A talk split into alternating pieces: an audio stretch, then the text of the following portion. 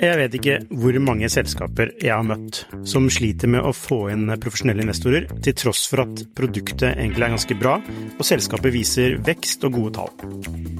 Hvis det er en ting de proffe investorene er på utkikk etter, I tillegg til at du bygger et bra selskap selvfølgelig, er hvordan du håndterer dine aksjonærer, eller ditt såkalte cap table, som det heter på startupsk. Et ødelagt cap table setter rett og slett en stopper for selskapsutvikling.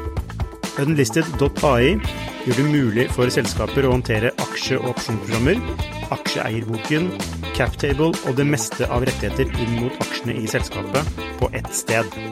Prøv Unlisted.ai sin gratisversjon I dag.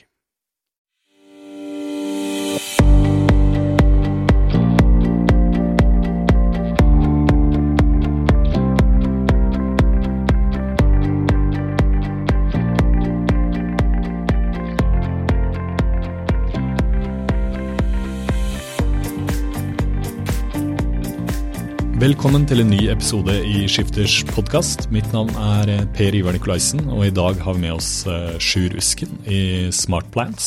Hallo. Hallo, takk for det. Du har tatt turen på et litt forsinket fly fra Rogaland, og du har laget produktet Clevair. Kan du fortelle meg litt kort hva Clevair er for noe? Clevair er en software-robot som automatisk optimaliserer næringseiendom.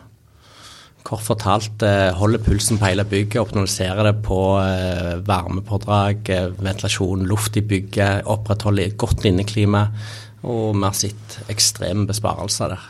Dere har jo gått litt sånn under radaren og vært litt sånn mystiske I, I flere år nå.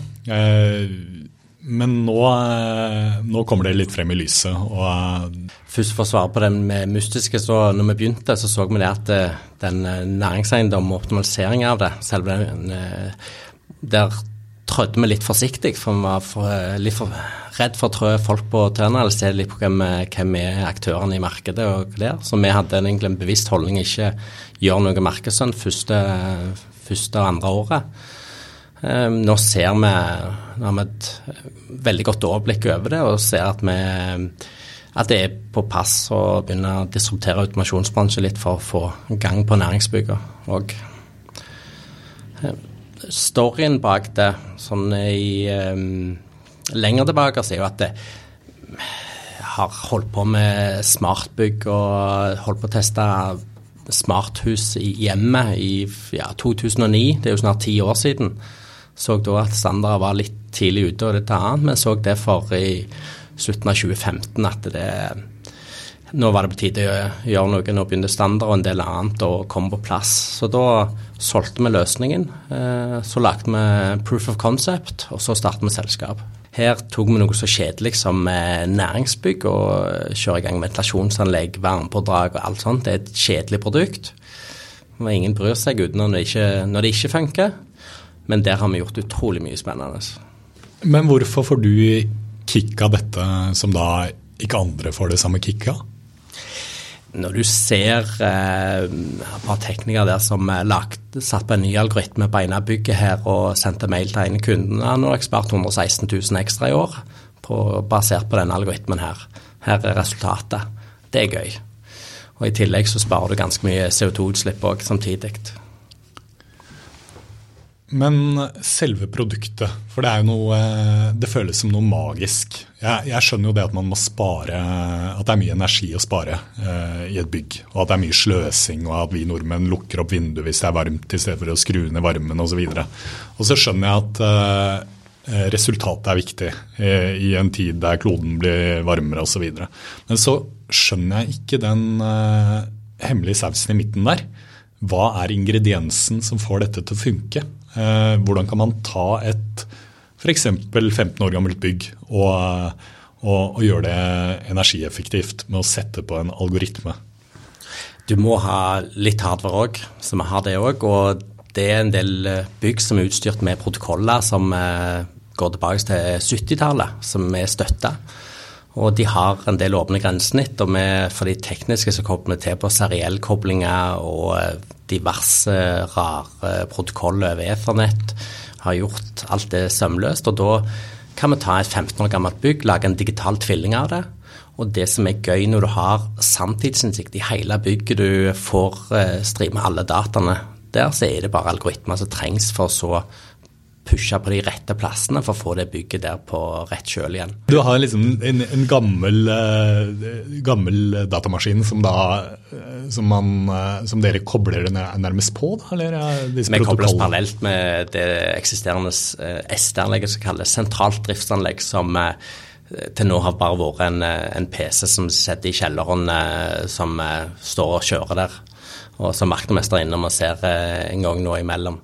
De som er flinke, vaktmester, de, de er innom der hver morgen, bruker kanskje en halvtime og bare ser på at alt er greit og, og prøver å kjøre bygget best mulig optimalt, men det som jeg har erfart når jeg kommer til, til vaktmesteren føler seg totalt overkjørt eh, på grunn av det som å drikke vann fra en brannslange og prøve å forstå alle de dataene som kommer fra bygget og hvordan skal du faktisk kjøre det.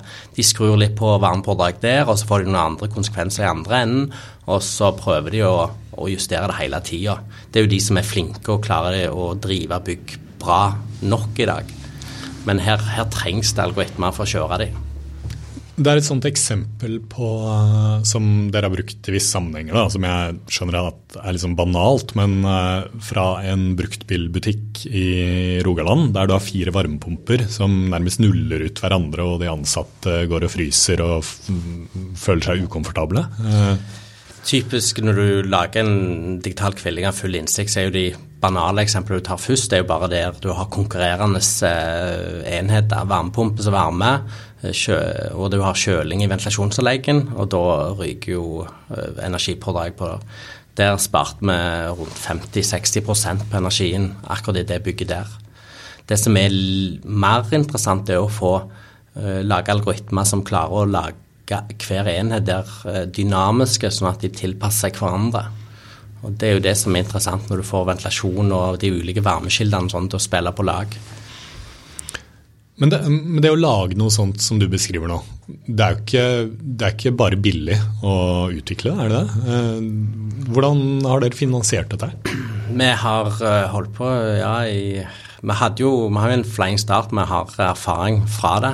Vi har bygd opp selskap før, vi har den delen, men det har hatt vunnet Angel Challenge tjue seksten. Vi var ett av to selskaper I tusen som søkte Katapult I tjue sytten, og så tog vi en rett emisjon I våres for å få tilgang på en spesiell teknologi for å kjøre varmepump enda mer effektivt, så da er vi ett av to selskaper I verden som har den tilgang til det også.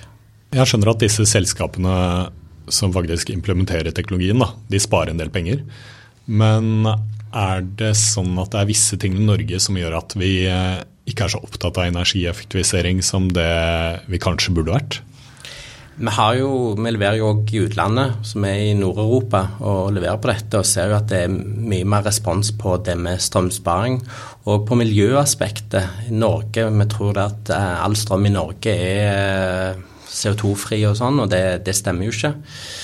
Vi har en mix her I Norge også, og det er ikke miljøvennlig å sløse med strømmen. I Norge også. Det som er litt utfordrende markedsmessig akkurat her I Norge er faktisk leiekontrakter I bygg der det er faktisk leietageren som får svi med høye strømregninger på grunn av at byggeier ikke vil investere I nyere anlegg eller gjøre noen optimaliseringer. Det er litt som når vi kjefter på N S B når det egentlig er Jernbaneverket siden skyld at signalanlegg ikke virker. Stemmer det. Men heldigvis er leietageren blitt mye flinkere nå til å se både på eh, arealkostnaden, altså kvadratmeterprisen, de ser på faste kostnader, og de ser også på strømmen. Men det å bygge et globalt eh, selskap eh, fra Stavanger, men er det utfordringer eh, du som gründer eh, har når du, når du gjør det fra Stavanger for til Oslo eller andre byer? Det vil jeg mer si eh, litt I Norge. Du blir ikke profet I eget land ofte. Vi har sett på hvis du Det er et par selskaper vi har snakket med som eh, ikke helt skjønner hva vi holder på med, og eh, vi har lettere for å selge til noen her I Nederland og Tyskland som virkelig skjønner det. Det er litt sånn som vi har eh, faktisk ikke prioritert å selge så mye lokalt. Eh, det, eh, Oslo har vi en del, og så har vi en del I, I utland. Det, ja. Hvorfor er det vanskelig å skjønne hva dere holder på med for en nordmann?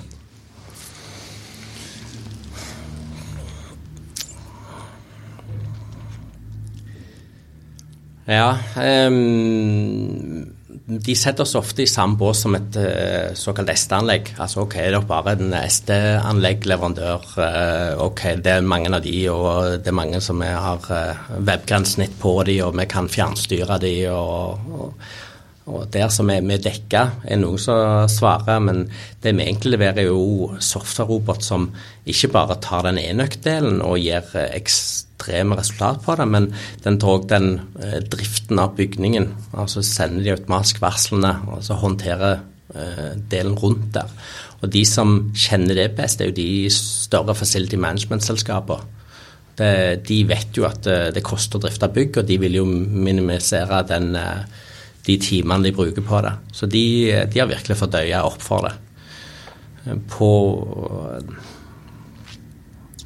på lokale selskap som har bare et par bygg eller sånn, så er det, så er det egentlig bare enøkdelen de er interessert i. De har en vaktmester som alltid har gått der, så da, da er det greit. Du, litt tilbake til, til deg, for du, du er jo førti år, du har ganske små barn, og du, dere har vært med i Katapult, og du, du reiser litt sånn i skytteltrafikk frem og tilbake mellom Oslo og Stavanger, og som ikke det var nok, så gjør din kone, som da er leder i D N B Ventures, det også, Karen Hesha. Hun jobber jo et par dager i Oslo i uka. Altså, hvordan, hvordan bygger man et uh, selskap i, i den situasjonen som du er? Du bygger det på neste generasjon organisasjonsmodell, som vil si det å aldri, eller ikke prøve å tvinge alle de ansatte inn forbi fire vegger, for det, det kommer du aldri til. Så vi har en, en, en, en organisasjon der så lenge du har et, en P C, så kan du jobbe.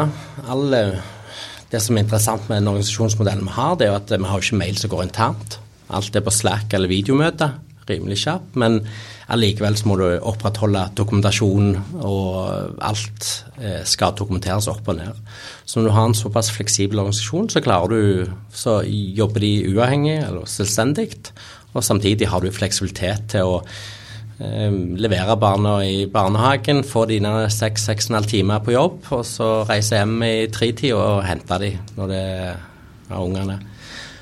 Logistikk, så er, det, så er det en utfordring. Altså, siste turene mine har vært Italia, har vært Nederland, har vært Oslo, øh, ja, Berlin var vel også en tur. Men, øh, så det, det går litt, øh, men heldigvis ikke prøver å begrense det mest mulig. Vi bruker vel kalenderen aktivt, for å si det sånt, og selv om jeg måtte kalle inn barnevakten øh, klokka seks i morges, bare på grunn av en liten... Øh, kalenderen ikke var helt oppdatert, så, så går jo det også, heldigvis. Jeg liker at uh, Skifters podcast er så viktig at man må ha barnevakt fra klokken seks om morgenen. Men den organisasjonsmodellen der, den er litt nysgjerrig på. Uh, er det sånn at også utviklerne sitter uh, distribuert uh, og kan gjøre det, eller er det mer dere som administrerer og startup-gründerne? Vi har en, jeg vil si, om femten år, femten, så er vel samtlige frilansere.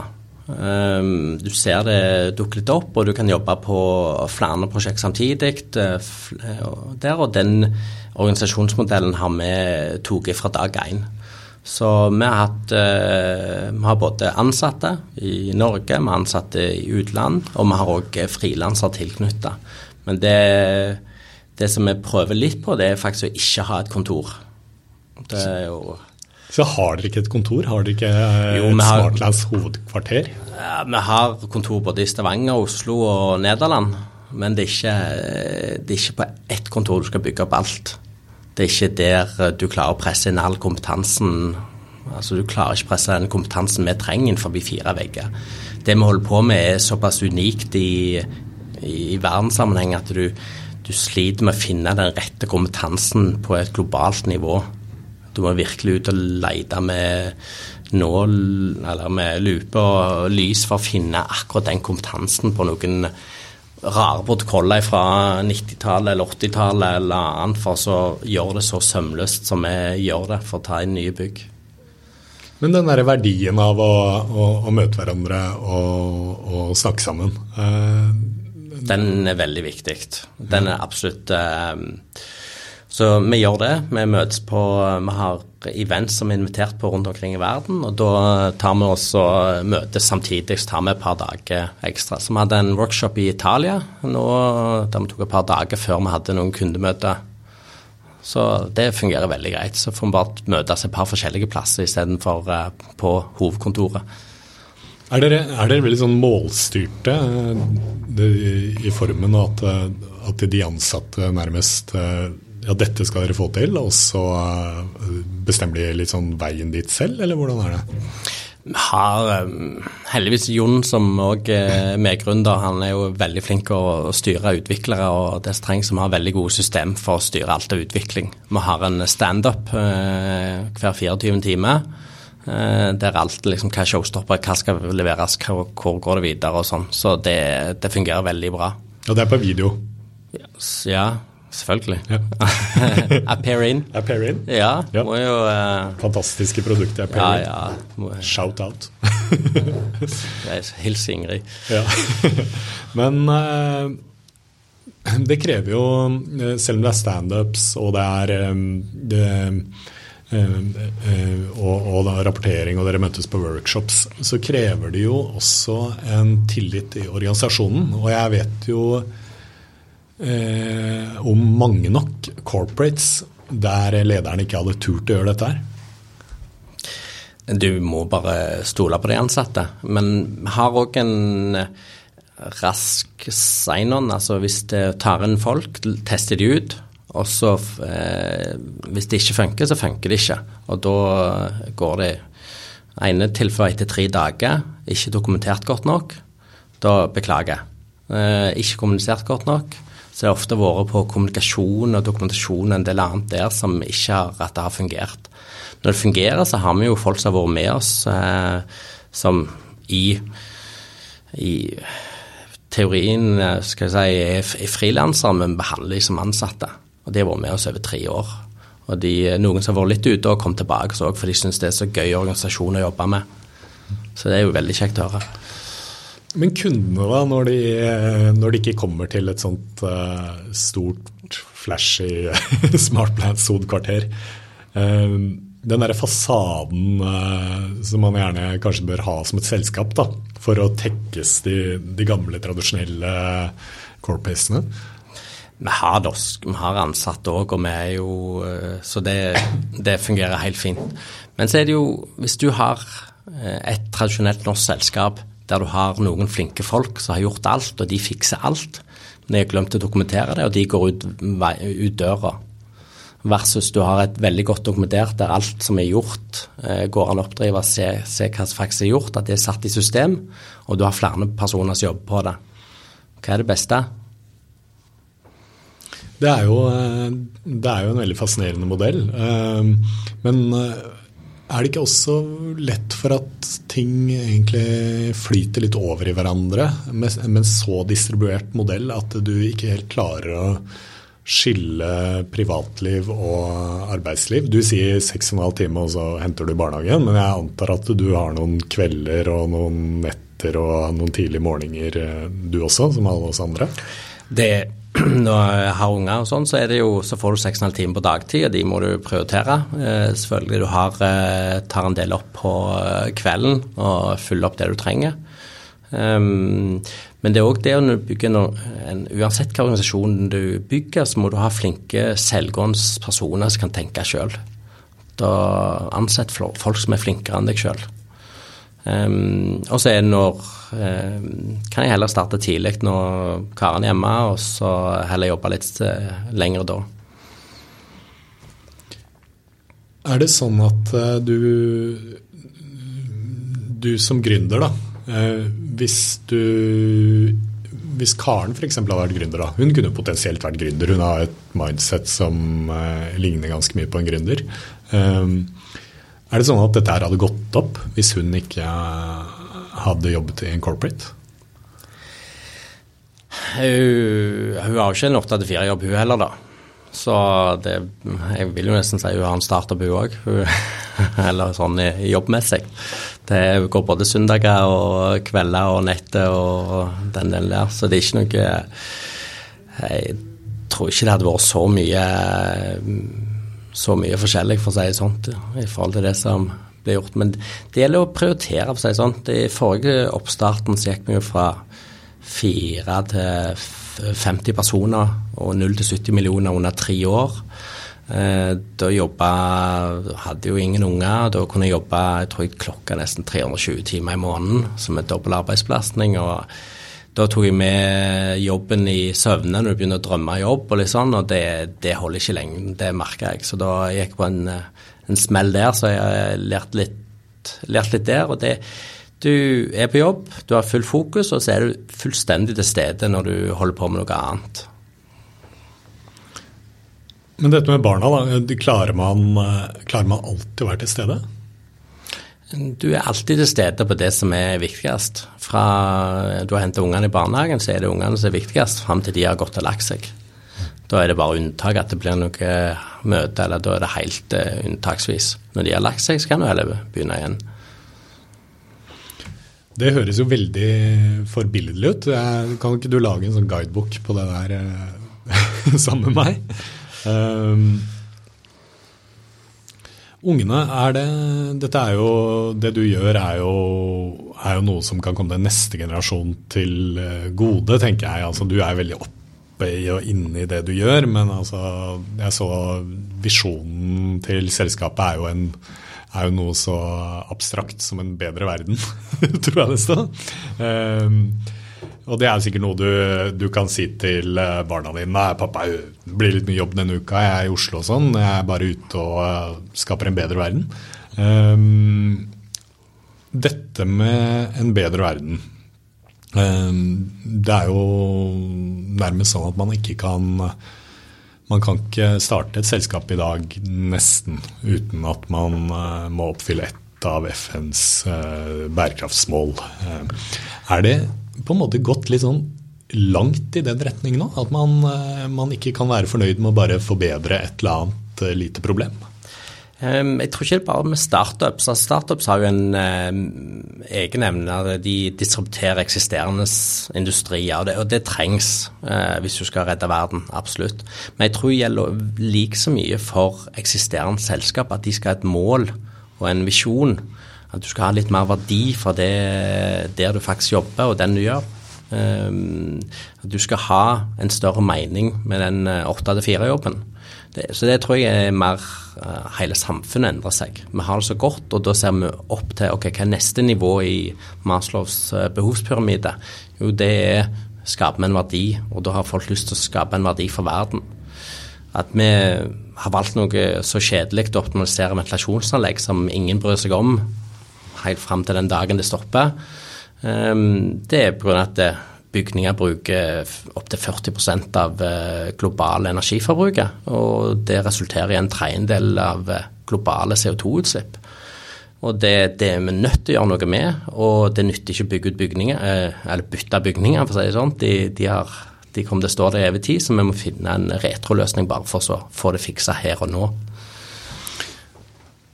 Men startups på sin side er jo veldig sånn, de er jo flinke og dyktige til å, å fortelle om sine visjoner og kanskje noen ganger abstrakte ideer. Mm. Eh, og kanskje også fortelle hvor viktig det er og hvor, hvor mye de, de disrupter ting. Eh, men I dette med klimaendringene for eksempel, og, og, og bidra til færre utslipp, eh, eh, tilpassning og så videre, Er det sånn at startups har en litt sånn tendens til å overdrive sin egen rolle, mens det egentlig er corporates og de store globale aktørene som må gjøre jobben med å, å begrense klimaendringene?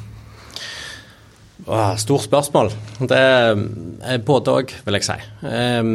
Startups har en, en unik posisjon til faktisk disruptere flere verdikjeder, og det trengs. Altså du ser på E P A som har sett på så mye solenergi det kan det bli fremover. De har jo bommet år på år på år på år, Og det er jo på grunn av at eh, en del oppstartsselskap, andre har funnet eh, forretningsmodeller som de lokale energiverkene ikke, ikke ville tatt frem. Så er jo knallbra med Ottovo og flere andre av de som bare drar det gjennom. For det er en tung materie der. Så der, der er det en, startups har en unik rolle med at de har ingen eh, forretningsmodeller å forsvare.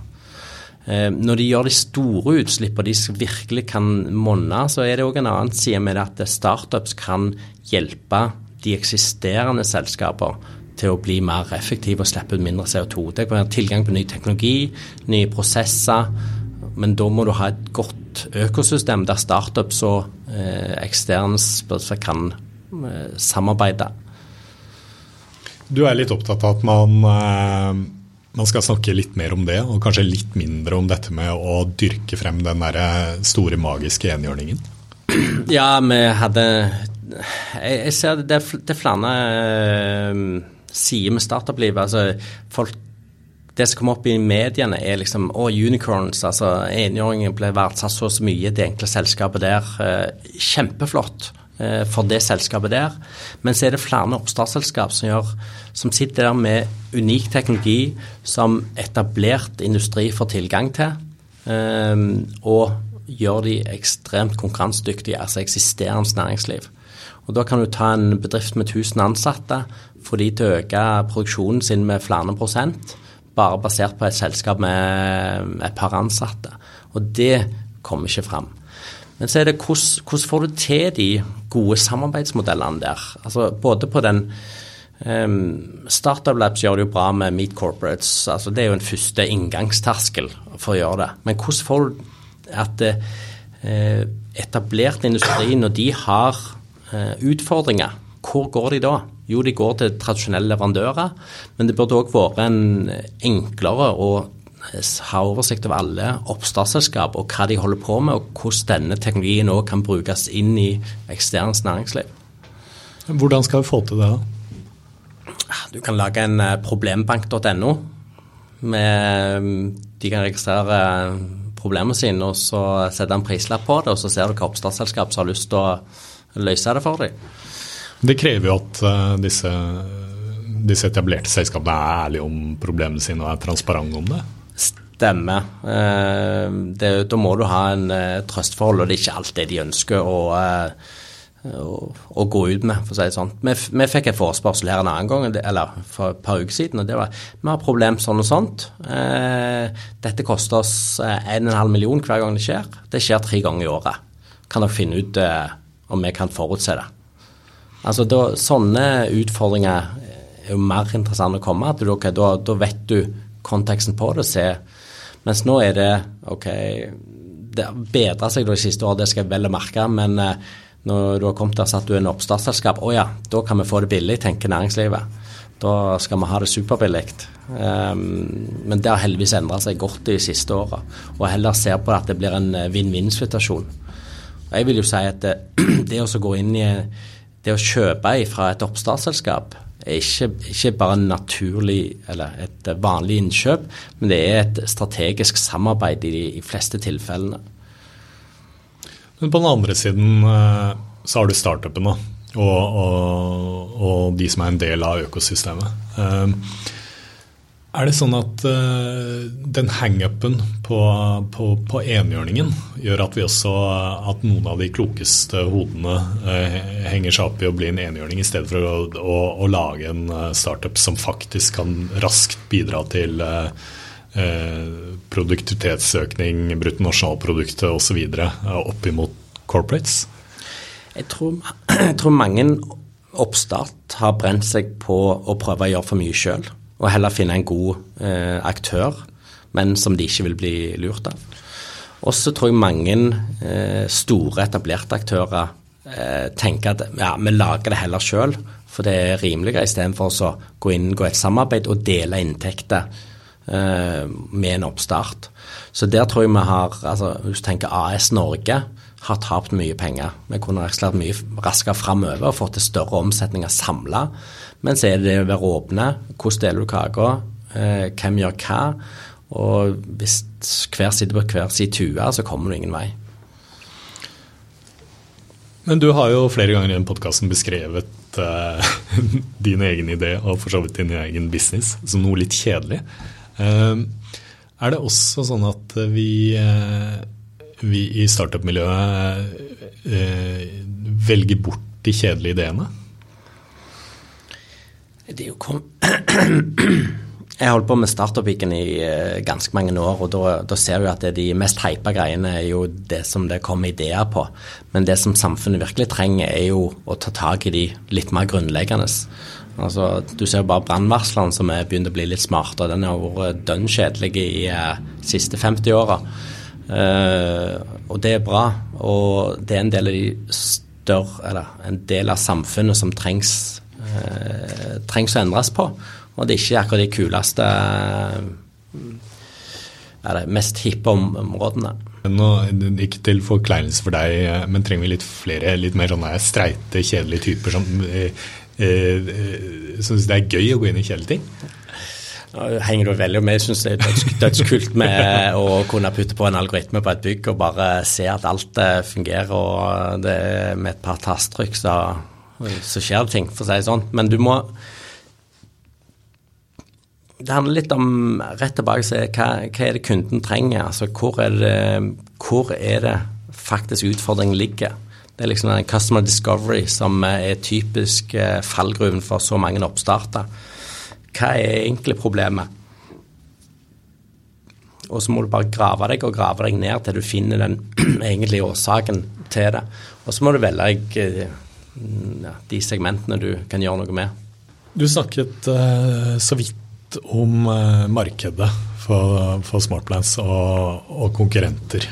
Eh, innenfor energieffektivisering så, så vil jeg jo tenke sånn på, det, på litt sånn meta av det store, så er det en del konkurrenter. Eh, hva vil du si er de største utfordringene dere vil møte nå på veien fremover? Det er salg, salg, salg, men også å være litt mer hva sier pikk eller plukk dine kunder ikke bare ta til takke hva som helst det, det er vanskelig å være en oppstart og si nei til kunder men av og til må du gjøre det også hvis du ser at det ligger for langt vekk fra opprinnelige forretningsmodellen eller at det blir for mye jobb Men hva er målet da de neste fem årene? Hvor er dere om fem år? Om fem år da styrer vi flere tusen bygg der vi automatisk optimaliserer de eh, for våre kunder. Um, styrer det og kan ta en, og da har du en dynamisk portefølje der du enklere å ta en fornybar energikilde. Um, enklere å styre det, du har bedre inneklima, um, og ja, du har bygg som tilpasser bruken. Geografisk da? Per dags status er vi I Nord-Europa på mestersalget, litt lenger sør også, men det, Europa er per dags status på fem år er vi nok, har vi tog et par kontinenter til, vi allerede et par forespørsler fra andre kontinent som er full opp, men det er jo også å betjene det markedet du er I også. Holde fokuset, vil jeg tro. Fokus, og så er det også forskjellige, skal vi styre en bygg I eh, Hongkong versus I Norge, så, har det, så er det litt forskjellige algoritmer, litt annet du må ta hensyn til. På hvilke måter? Nei, det har med været for det meste på den delen der, og litt bruken av bygget. Men det er fullt løselig, men du ja, har fokus. Hva er ditt personlige mål med dette her da? Vi skal gjøre en forskjell, det liker jeg. Altså, vi skal nå ta med å oppgradere hele bygningsmassen, eh, veldig enkelt, eh, til å bli eh, autonome bygg, som jeg kaller det. Folk sier smarte bygg, vi kaller det autonome, for de bør egentlig ta sine egne beslutninger. Um, og da å se at den eh, teknologien fungerer med, med det, det blir gøy. Og du tenker at dette er noe du skal holde på med resten av livet, eller er du en sånn exit-mann som finner på nye ting? Når den tid kommer så blir teknologisk kjedelig, så man fyller på noe nytt. Merker nå, så er det absolutt nok å ta tag I. Det, det morsomste du kan gjøre akkurat nå? Yes, det, ja, det er... Jeg skulle gjerne hatt en app som er sånn måler humøret hver dag, for å være en gründer er jo virkelig jojo-tur. Du har liksom fem nedturer, og så er det en opptur, og så... Så har du kanskje to oppturer per eh, fire nedturer, og så ser du at du er på rette vei. Det er mye, så det er ikke, det er ikke for en vær å starte eget selskap. Hvordan er du når du har en nedtur da? Eh, da må du bare ta et, eh, nei da tenker jeg hekken, dette må man bare ordne. Eh, da får jeg ekstra pågangsmot. Men ja, det er jo, vi har jo mistet kontrakter, en kontrakt og to, men så ser vi ettertid med, det var, det var egentlig veldig bra. Men du blir jo litt, du blir ganske irritert akkurat når det skjer og sånn, men så, ok, la oss fikse det. Men blir du, kan du bli sur privat hvis du mister en kontrakt eh, I jobb? Nei, det prøver du å unngå for å si det sånn, men eh, det, det har vel skjedd en gang eller to, jeg måtte bare ha en liten timeout og bare, ok, jeg snakket meg om en time, bare roet litt ned, så jeg er tilbake. Men uh, nå er du på en opptur. Uh, uh, hva er planen de nærmeste ukene? Um, men per neste ukene skal vi fullføre et par av de større prosjekter som vi holder på med nå, så vi skal se om vi får lov til å si de, og si noe om de. De er utrolig spennende fra store aktører eh, internasjonalt til noen ja, store til nasjonale til ja, noen globale selskap som holder på med å levere løsninger for. Hvordan skal dere finansiere det? Er det nye runder på gang? Um, det må vi se så raskt med om vi skal ta markedet. Nå har vi vært break-even month by month eh, nesten siste halvåret, så det er jo eh, veldig hyggelig. Eh, men som sagt, vi må kunne springe fortere, og da må vi se hva vi gjør videre. Jeg er overbevist om at du skal ut og springe fortere nå. Eh, takk for at du var med oss her I Skifters podcast. Eh, tusen takk for at jeg fikk komme. Setter pris på det.